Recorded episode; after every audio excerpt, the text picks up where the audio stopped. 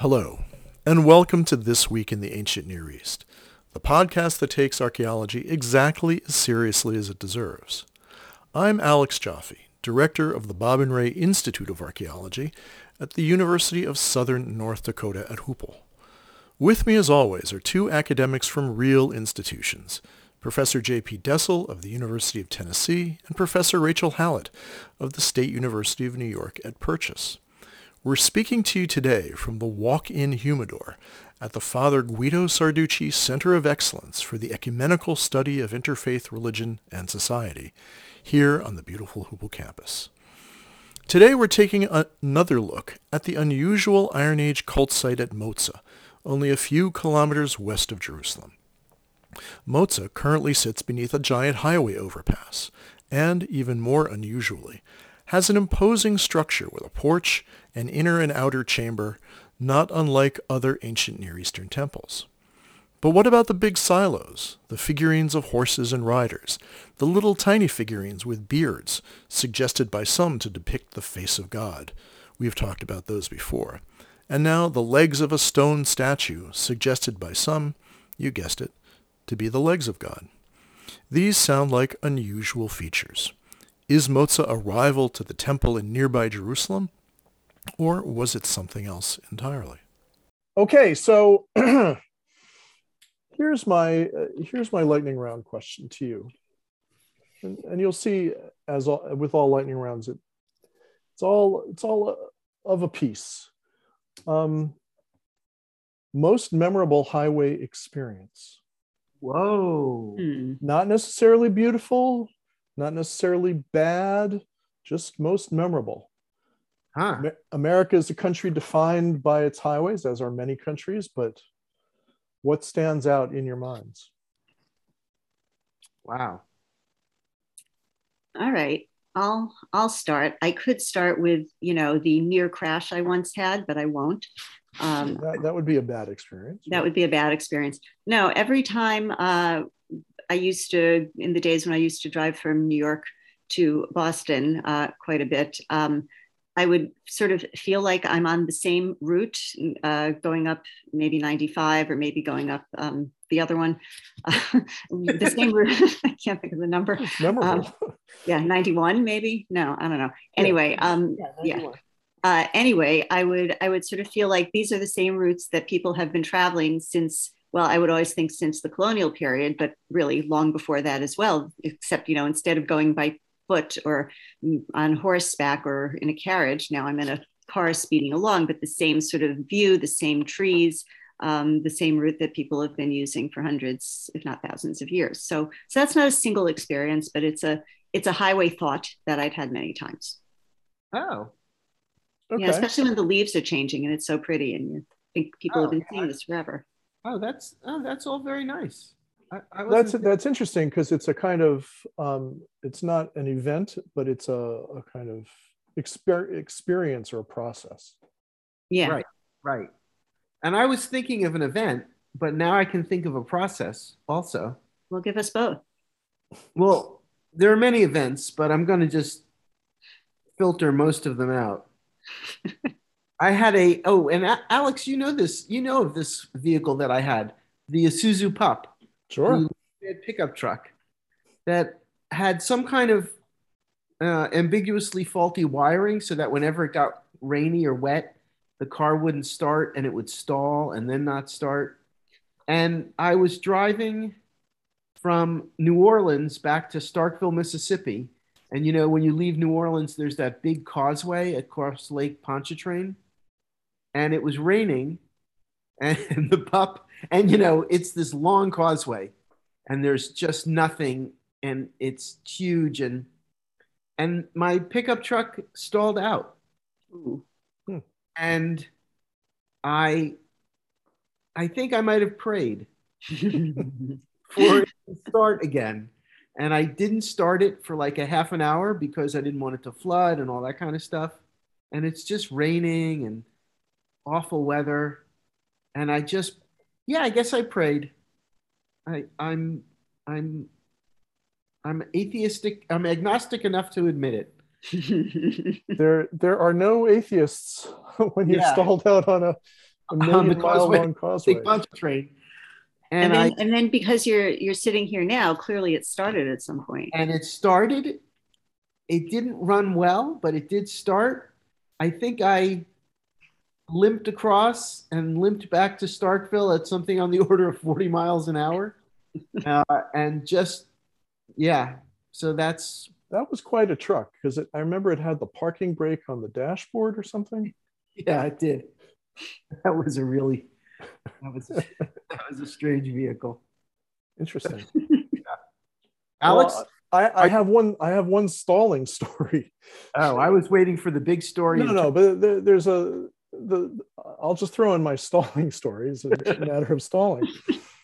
Coming back in my um, Chevy Blazer from from down down the shore in one summer afternoon from visiting my aunt, and the truck, which also had mysterious electrical problems, stalls in the middle of the um, the Edison tolls Oh, on, on the turnpike with 50 bajillion cars around me. And and and basically you know having to push it to this parking lot on the on the side. And as the sun as the sun goes down uh, waiting for the thing to cool into a state of of you know rebirth. But my my story uh, that that was that's a bad memory but a more memorable memory in the sense that it it's formative comes from the late 1960s indeterminate date sometime in childhood taking place in almost the same spot linden new jersey driving past the refineries in the back of my parents um, station wagon at night and watching the flares from the refinery burn off the Mhm. gas. And it's like driving through Mordor. and and I'm on my way to my grandparents' house on the Lower East Side. So it's transitioning from one place, the shore, to quite another place, the city, through this through this liminal space called Northern Jersey. And Well, that's uh, great. complete That's with great. fire, complete Right. with you know flames shooting from my perspective, lying in the back of the car, thousands of feet into the into the sky. yeah. So, idea of highways is liminal. well, I think highways are liminal in in more ways uh, more ways than we Yeah. realize, and and of course that brings us to to um, our subject du jour, um, a temple underneath a highway. Right. You you should have you should have asked us lightning round about highway overpasses or underpasses specifically. Although maybe that would be Nothing too. good could come of that. I don't remember any any memorable overpasses or underpasses, although I'd have to think about that. I, I can think of one, but but I think we should probably get into the uh, get get into the the actual pith of things with this Moza. Well, but this that but this is what makes this temple. It's not the only thing that makes this temple so interesting, but it, it really makes the setting extra super unique. In, is the fact that there's now a giant highway um, that's over this over this temple and this and this site called Moza, seven kilometers west-ish, northwest outside of Jerusalem, where um, there is a site, an Iron Age site with 10th, 9th slash century finds and maybe a 7th, 6th century series of strata also, and um, a temple. and, and what, are, what are we to what are we to make of this? And yeah. I mean, what's it doing under an underpass? Exactly. Well, that's the first question. What on earth is this temple doing under an underpass? Which Well- came first, the site or the uh, or, or the or the overpass? Right. Um, Well, I guess it's important to point out that while Moza has been excavated a bunch of times, um, at least part of it was done as a salvage project when they were expanding the highway. Um, and I don't know if that was when the overpass was built or if this, I, I don't know, maybe one of you knows. Yeah, yeah, because it used to be just a road that you'd go down and wheedle along the highway, uh, along the, the valley, and then come up and, and over. And there was a gas station at the top of the hill. Right. Um, So and where and there was a bus stop there. now now it's you know projects are really quite, the, the pictures rather are really quite interesting because you actually see the archaeologists working under this overpass, which is, you know, I never got to do that. right hundreds of tons of concrete um, as a as shade. right. Um, so that's one that's one less budget item that you have to factor in when you're planning this project. But um, but why are we talking about this? Oh, because because uh, we have a long tradition in this podcast of talking about um, strange religious sites, and it also is a site where they have um, figurines, possibly of who knows what, and now some legs, some stone legs which which who knows maybe are of the deity from a cult niche and that's the exciting that's the exciting find that uh, a bunch of media outlets have picked up on and i think that's what led us to this topic. Right. So it's sort of from the knees down. Um and i don't know.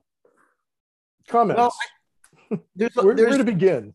Yeah, exactly. There's so many things to say, not the least of which is if there's a temple in Jerusalem and there's a temple at Moza and they're built by the same polity, is it another case of, you know, that synagogue I belong to and this synagogue I wouldn't step foot in? Oh, I, like think of that I think of this as just the the suburban shul with a pool. and Well, I I think it's interesting that there's a lot of uh, extensive discussion about the figurines, and in fact, we even mentioned the figurines in an earlier episode. But um, for me, the most important thing, or the most interesting thing, is is the existence of this of this temple to begin with, and the existence of this site, a very small village site with a temple, um, and you know, being very close to Jerusalem, and sort of being proximate in the you know in the ninth and eighth centuries to the Jerusalem Israel border, um, and and that's for me sort of a more interesting aspect than the fact that there's a lot of cult paraphernalia found at the site. But wouldn't we expect to, there to be sites of these periods all over the place? And and in these various sites, Israelite, Judean, what have you, for there to be cultish stuff going on because they were very into those things. Right. Oh, I I absolutely think so. But every time one of these, you know, cult sites is found, it's always becomes sort of like, oh, you know, this is unexpected. This is unanticipated. Um, right, But. I absolutely think we should always be anticipating these kinds of things, and that the landscape was was probably pretty crowded with all sorts of you know unusual, um, po- you know, sites with political uh, and or religious you know content in it. Right, right. But but I think I'll I'll point out what might be might be obvious to us, which is uh, you know, we we as a society, we as a consumer society who reads news stories still are biblically based, right? And the whole concept of having you know the bible there's one temple it's in jerusalem and everybody knows that and every time archaeologists come up with yet another temple that's kind of a, a new a new thing at least in terms of public consumption um, people are always surprised when when it becomes clear that they're not just worshiping in Jerusalem and maybe they're not worshiping you know on the straight and narrow the way the Bible describes so that's I think what all the excitement is about Wouldn't, would you say that or Yeah, absolutely. Yep. Even though we've already been through this many, many years ago with the rod and with the um, with the big four horned altar at Beersheba, And uh, so we know about all of this.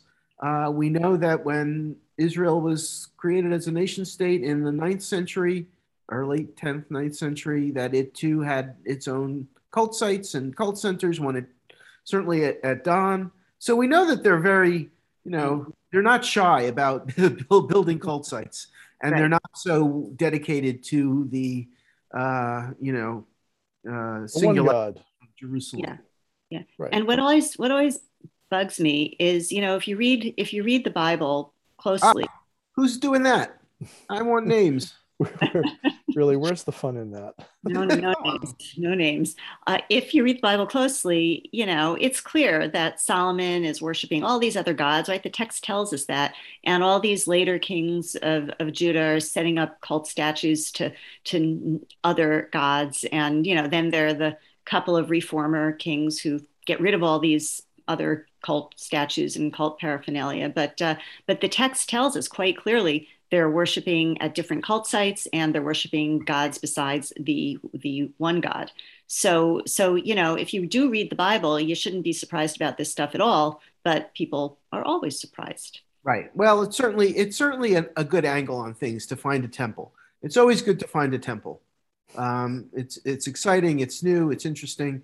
There's a couple things about this temple. I don't know do you guys want to talk about the figurines more or do you want to get into the other aspects?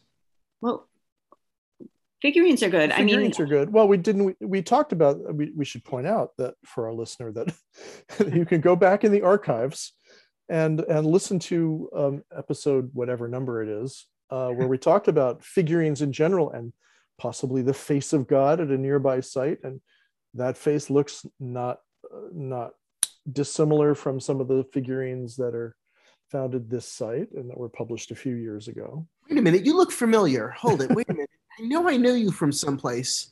I can't quite place the face. Is it? Oh, is it Yahweh? Are you Yahweh? um, right. yeah. Well, they're they're guys. They're ceramic. They're they're about two inches. They're kind of little. Yeah. Yeah.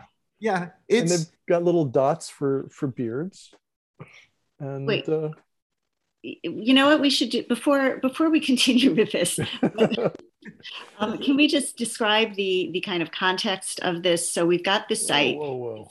It's seven kilometers from Jerusalem. They found in the site a whole bunch of stuff, including some sort of storage building, a lot of silos, um, and this building, which um, in its later incarnation uh, was probably a cult building, and it, its earlier incarnation seems to be a, a tripartite temple of some sort, although only the, the front of it, not the back of it, has been has been revealed. So it is around this early, or was it? I don't know if it was early or late, but Iron Two A um, building where they found various. Uh, like like there was a there was a refuse pit and there was an altar and there was a storeroom and it was in this context that they found this particular new set of legs on a. He's got a, a set of legs on him, this guy. now, okay, close my parenthesis. Go on and discuss your figurines. Well, I think we did really. there, there are two of them, and they're little, and they're two horses also. Right. Right. And you know the horses. There's a long tradition of horse figurines in in the Iron Age. You know, more more Phoenician coastal kind of thing. But um, I don't know. Why are these guys gods? I mean, okay, so there's a there's an altar which is like a big square thing, a right. square platform, and in this not gigantic building, I believe it's 18 by 13 meters, so that's right. Not, not, it's, a, not, it's, it's healthy. Yeah, but it's, it's but it's not it's not gigantic. No. Um, and there's a pit which has animal bones, mostly yep. of younger animals. Mm-hmm. So sure. And it also had like a broken cult stand in that pit. And isn't it nice to finally find a cult stand in a cult context? Yeah, actually, that's a good point. Yeah. I know. It kind of looks like a big funnel to me. Yeah, exactly. It does look like a big funnel. and all this stuff seems to be just kind of in front of the temple before you actually enter the temple itself. Um, right. But the temple itself is sort of your typical Near Eastern Levantine style temple, architecturally speaking. Which long room, a long room temple, uh, tripartite or bipartite temple. Yep. Yeah, with the two pillars in Antis, um, or one pillar anyway. Oh, um, Antis. in in Antis, was that like in front? Yeah, in the portico. Just say in front. in, in, the portico area. the portico. Uh, the porch area. the porch. On the porch, in front of the porch. My, yeah. my old school um, Near Eastern art and archaeology training. Yeah, I know. I just I saw Miss Mellink uh, outside earlier today.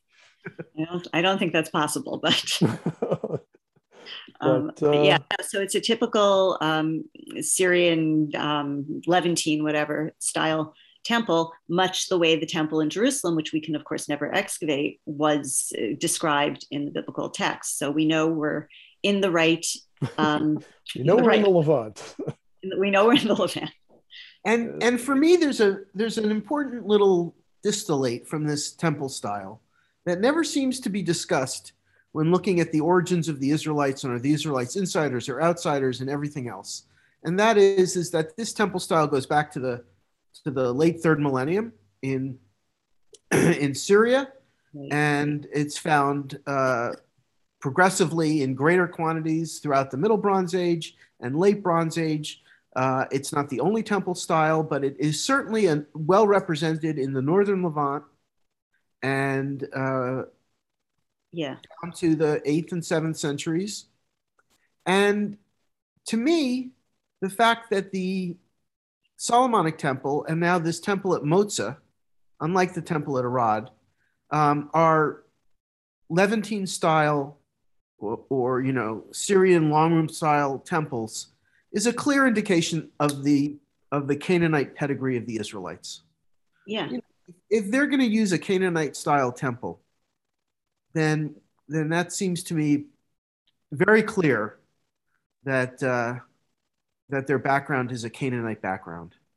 Uh, absolutely, absolutely. Um, so, so is that overlooked? Do you think in who? No, no one ever, no one ever mentions that in in any kind of academic, sterile, you know, discussion of who the Israelites are.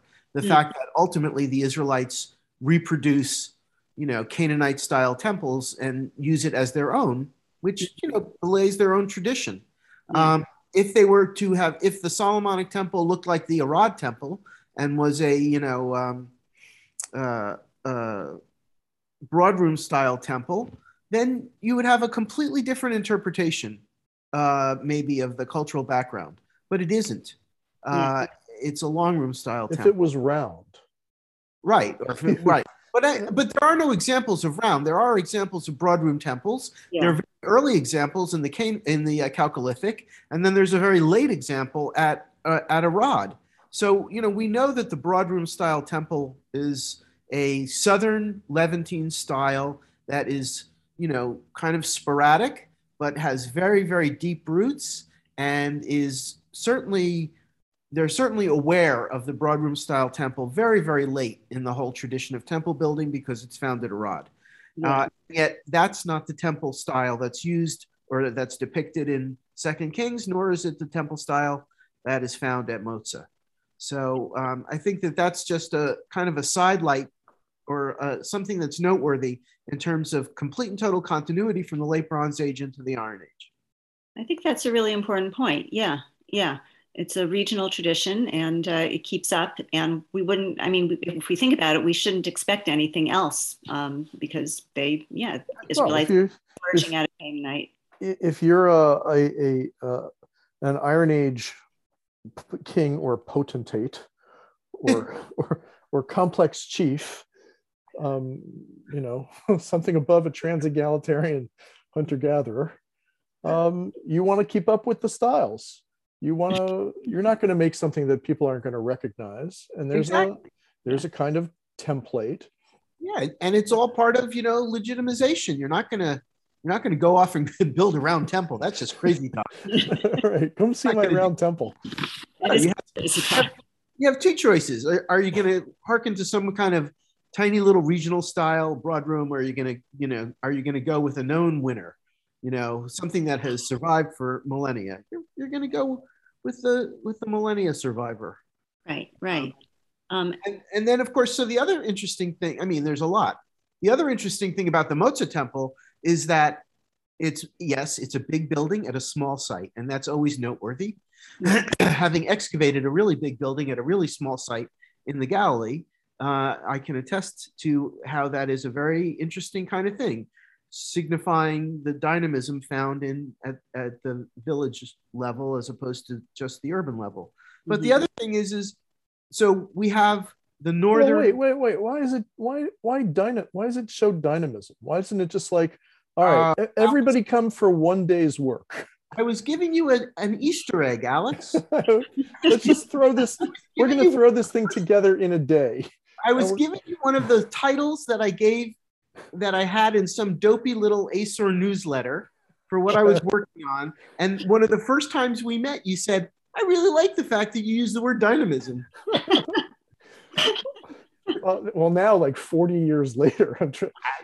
I'm I know you. I know you remember stuff 40 years ago because we talk about it. So. Yeah. Well, I, I remember, you know, car rides from 1968. So uh, exactly. not much else really, but. But yeah. the other thing about this temple is the long one of the long walls on it is built at a sort of cockeyed angle. It's not a well constructed building. It's a little bit. It's a little bit uh, sloppy. Well, what you, you try and get a you try and get a contractor to really in, in that most, period. exactly. Yeah, it's uh, it's hard no, to find. What, what, are you saying? What what's how? Why is that significant? I think that they kind of you know it's a very it's a kind of a vill- villagey you know kind of sloppy job that they didn't really nail the job well. That these buildings, all of these temples in the Middle Bronze Age and Late Bronze Age, are all pretty well made yeah. with right angles and very symmetrical. I mean, the symmetry is one of the central features, I think, of the long room style temple. And here they kind of screwed up on the symmetry. You know, the the long wall is not 100% right angle to the front wall. Um, and I just think that that sort of indicates, you know, maybe it's not such a, uh, you know, maybe it's not a projection from the central government. Maybe, maybe it is you know, just a bunch of locals who are slapping up their own temple because, you know, it's not slapdash slapdashitude. It's it's a local reification or emanation. I'm trying to I'm trying to you know use the big words. Maybe they just didn't have long enough rulers. Maybe they they were just a little bit sloppy. It's they're defying the the convention. It's it's uh you know, we don't do right angles out here. We don't need no stinking right angles. yeah, I still, I still think it's a little bit, uh, it's interesting. Uh, well, I want to come back to the. Can I come back to the the potential stele with legs, or are we not up to that yet? Yeah, of course. Oh, okay.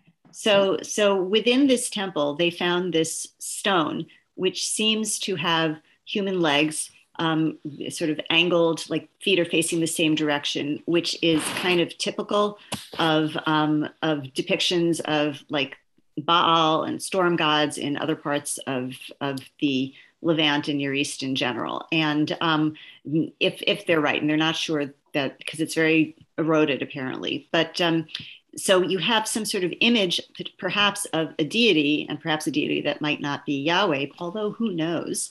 And um, this was this was the thing that got everybody excited fairly recently. Um, but one thing that that became clear when i read some of this stuff more carefully is that this was actually found in secondary use. This was used um, it was built into a wall and um, in, in a second phase, in like the ninth century phase of, of the temple and um, so so it was at some point let's let's go with the fact that maybe it was a depiction of a standing deity. And then it was kind of broken up and um, reused in um, as just building material in a later phase.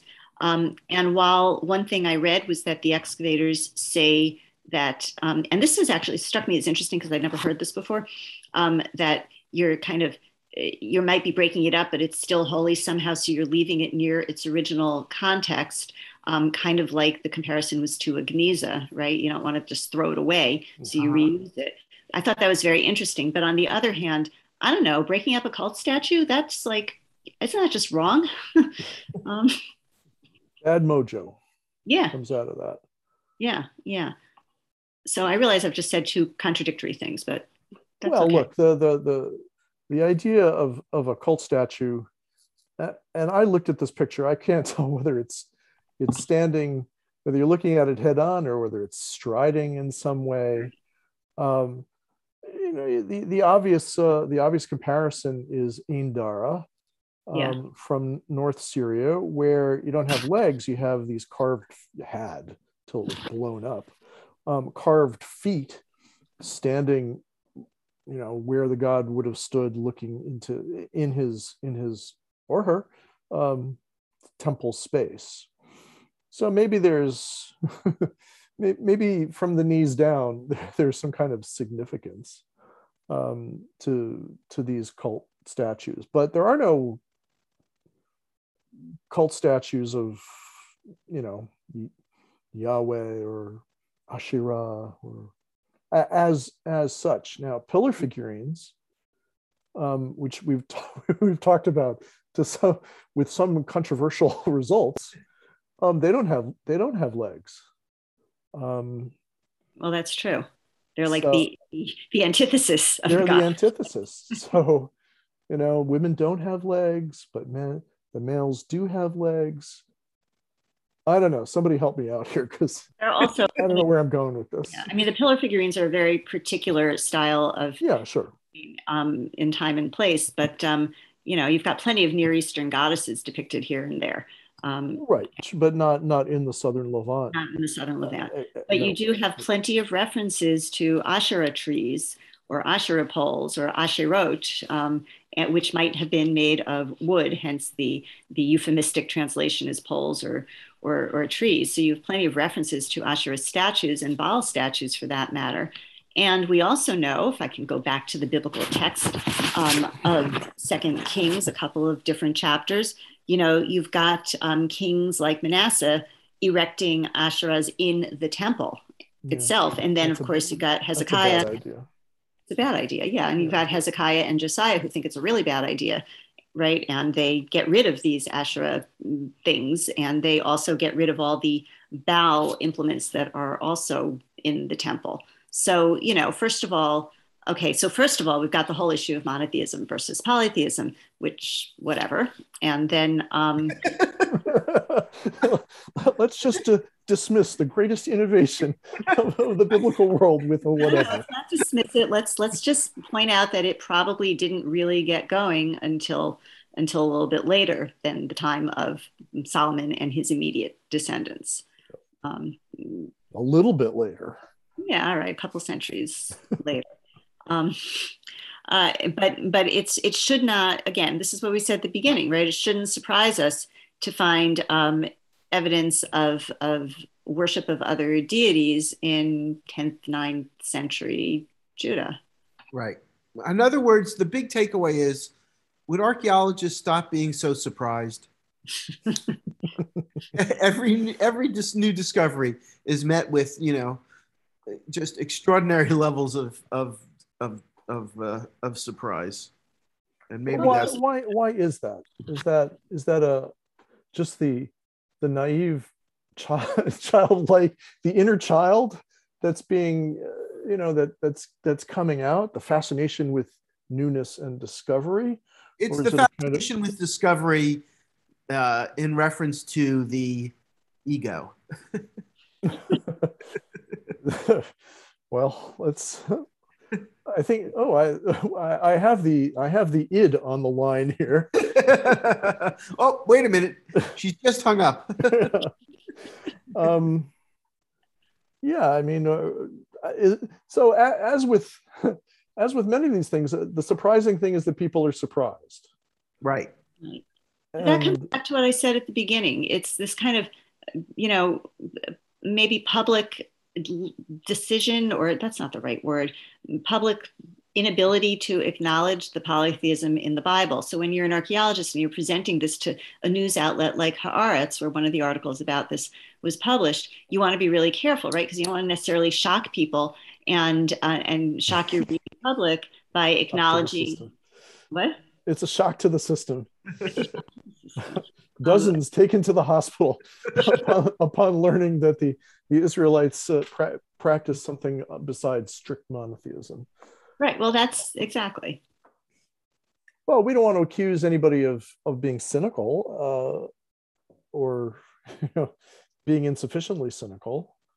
Um, but are, are we are we sort of raising an eyebrow at the education system as a, as a whole uh, um, here? Well, one thing, I don't want to get too far off topic, but I presented this at ASOR a gajillion years ago um, in reference to like textbooks which talk about like you know secondary school or, or basic college textbooks that talk about history of the ancient world and you go through all this evidence from mesopotamia and egypt. And then you have a tiny section on the southern levant and it's all biblically based. It says you know there was this guy abraham who lived in the bronze age and then there was this this period of the israelites. And it's like you know the, the what everybody knows within the academic community hasn't trickled down to to um, Well, that's a good point. public in a way that um, that you know Mesopotamia and Egypt have trickled down to the public because we're kind of stuck on the Bible still, even 140 years after archaeology of this part of the world began.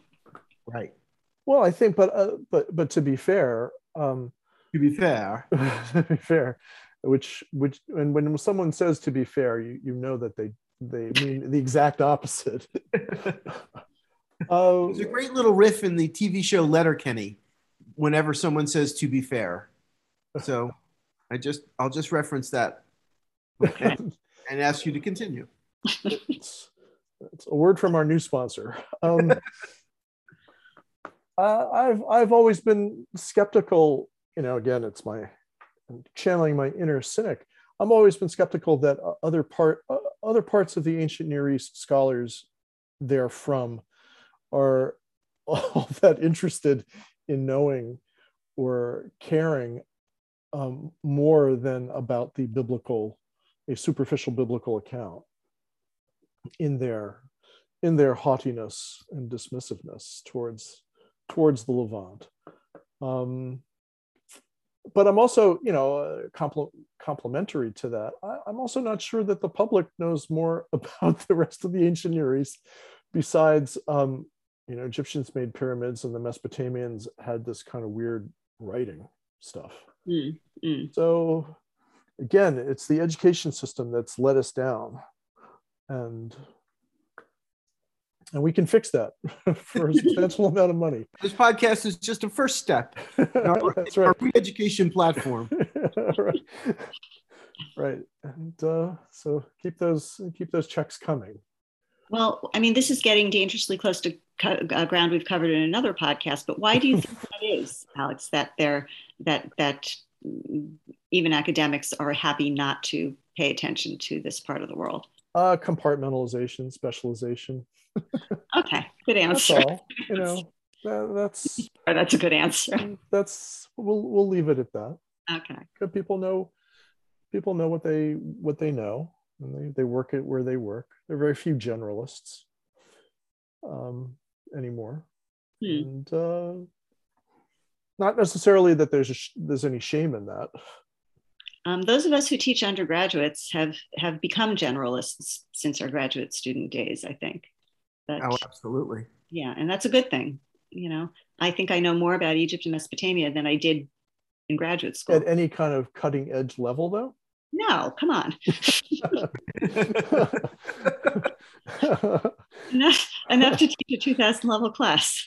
well, okay. I'm not again. I'm not criticizing. I'm just Just making an observation. just observation. making an observation. Now that- isn't All right, that well, Not Let's get there's back- anything wrong with that. Let's get back to Moza. So we have good idea? we have a temple. Yes. We have silos. We have potential god feet. we have potential godheads. we have potential godheads. And uh, is this an example of something that was probably common on the in the landscape, or is this an exceptional site? Hmm. Is this something that is related to what's going on in Jerusalem, or is this just a local adaptation because neither Jerusalem nor Samaria were really able to fully control, you know, what was going on at the village level, or that, or they simply didn't care as long as they got their taxes. hmm And that's that's really the issue, right? Is this is this how separate is this from the Jerusalem cult? Um, and I guess people are interested because it is it, this particular site is closer to Jerusalem than any other temple. Is that right? Than any other temple site that that has been excavated.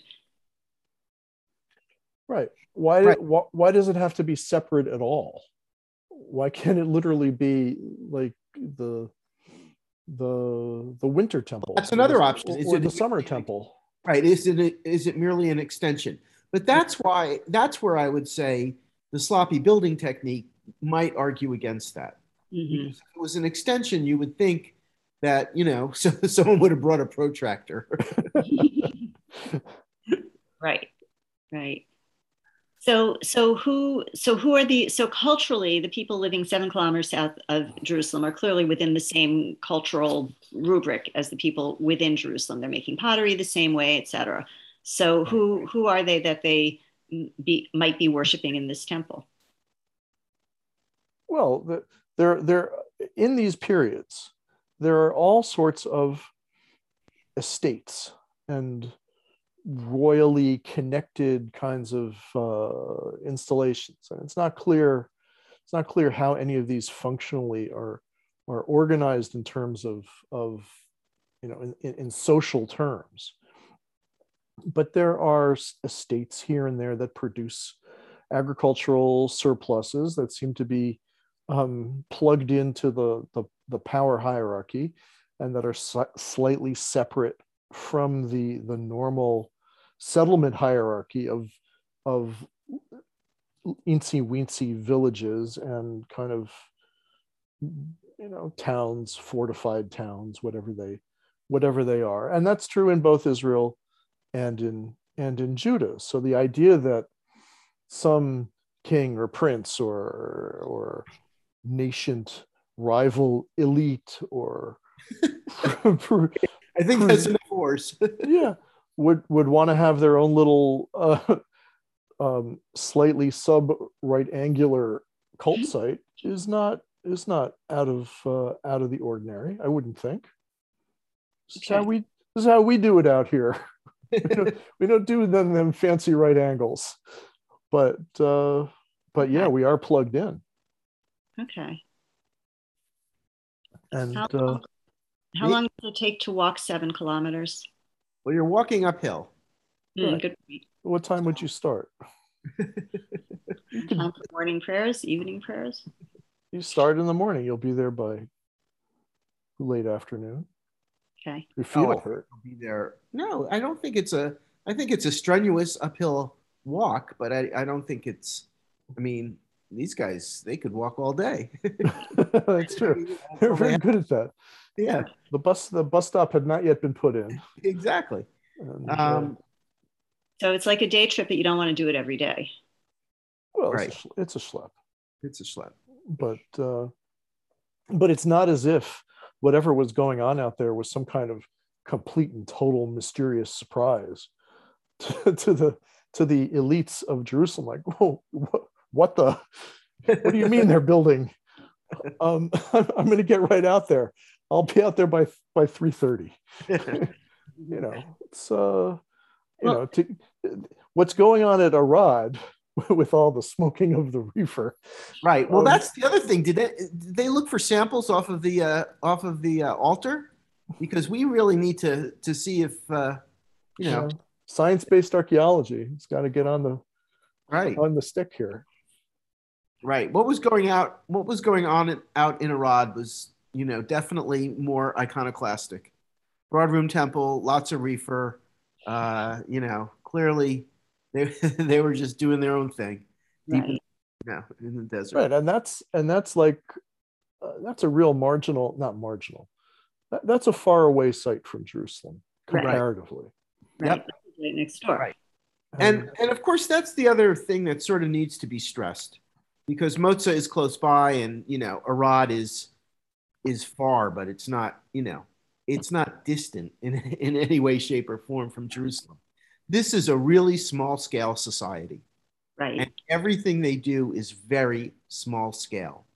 This building at Moza, uh, the fact that there might, I mean, we, we don't even know what this stone is, but it might be, you know, the, the legs of a deity. I mean, this is all very, very um, ambiguous, small scale stuff. It's not, it's not completely clear at, you know, in any way, shape, or form. Whereas in much of the rest of the Near East, certainty is about stuff is is is much more forthcoming. Uh, but this is very small scale, and I don't think that that level of small scale interaction has has been taken fully into account in the archaeological interpretation. And I in think- general in in any of these periods in the levant Yeah. right? But especially in southern Levant. And again, it's back to your point, Rachel. It's because of the, you know, it's because of the Hebrew Bible. Uh, the the bib- the biblical narratives amp everything up. But this is a really small scale society, where you know, at the local level, it's becoming a little bit clearer that they're capable of this kind of stuff, and that the central governments aren't particularly concerned or interested or or or are fine with it. Because this temple lasted for quite a while. Right. Or they're or they're behind it. Or they're behind it. But if they're behind it then that even speaks to uh, the sm- the smallest scale possible. Right. they're behind it but it's like they're not even investing a lot in it. And Right. you know, that's Also be under true. the argument of you know the administrative cities in the 10th century in which you have these you know pretty elaborate gate systems wall systems um, uh, you know all of the building plans hatzor and gezer and megiddo by solomon that kind of stuff there's great investment in uh, urban architecture by a central government if you if you accept the kind of traditional view Right. um, but in this case the investment level is is is very small right Yeah. this is and this is like two steps down from that from a chatzor or megiddo three Right. steps down Yeah. right and uh Right. yeah well we don't have a good idea about local localism um, except that it's been slapping us in the face since the beginning of, of archaeology in, in this and any other part of the of the world. And because we look for because we need to establish chronologies because we need to fit things into larger patterns we tend to dismiss all of not all but uh, you know lots of local variation in order to get the bigger picture. And because we have this meta framework from the bible about kings and david and solomon and northern kingdom southern kingdom blah blah blah then all these kinds of smaller to little teeny tiny things that go on inside sites inside households inside corners of rooms get um, insufficiently insufficient shrift. And as opposed to short shrift. Right. Sufficient shrifts a smaller sibling. Right. So so this is but this, so this is this is good because it's a picture it's a, s- it's a snapshot of a medium shrift. So, so so what's um so so some of the questions that JP you raised a few minutes back. So what what do you guys ultimately think is that because because a lot of the subtext in archaeological conversations, or maybe it's the actual text, is is you know how much influence did Jerusalem have in the later Iron Two and the earlier Iron Two? You know how much of the picture of the Bible presenting as a centralized uh, capital of a state is is true. So what do you guys think based on our conversation about Moza? Um, yeah, that's a good question because I, um, honestly, I'm thinking more about it now. I'm thinking differently about it now than before our conversation. Mm-hmm. And and I think that it is a very it can help get us to the point where we can start thinking about these kinds of issues in a much sort of more realistic way instead of a, a kind of a you know big picture biblical narrative story kind of way Mm-hmm. yeah well that's the thing you can you can either look at it from from the top down and or the the meta sense down the biblical textual sense down or you can look at it from the from the archaeology up like oh here's a here's a, a site it's probably a temple. Um what's what's up with that?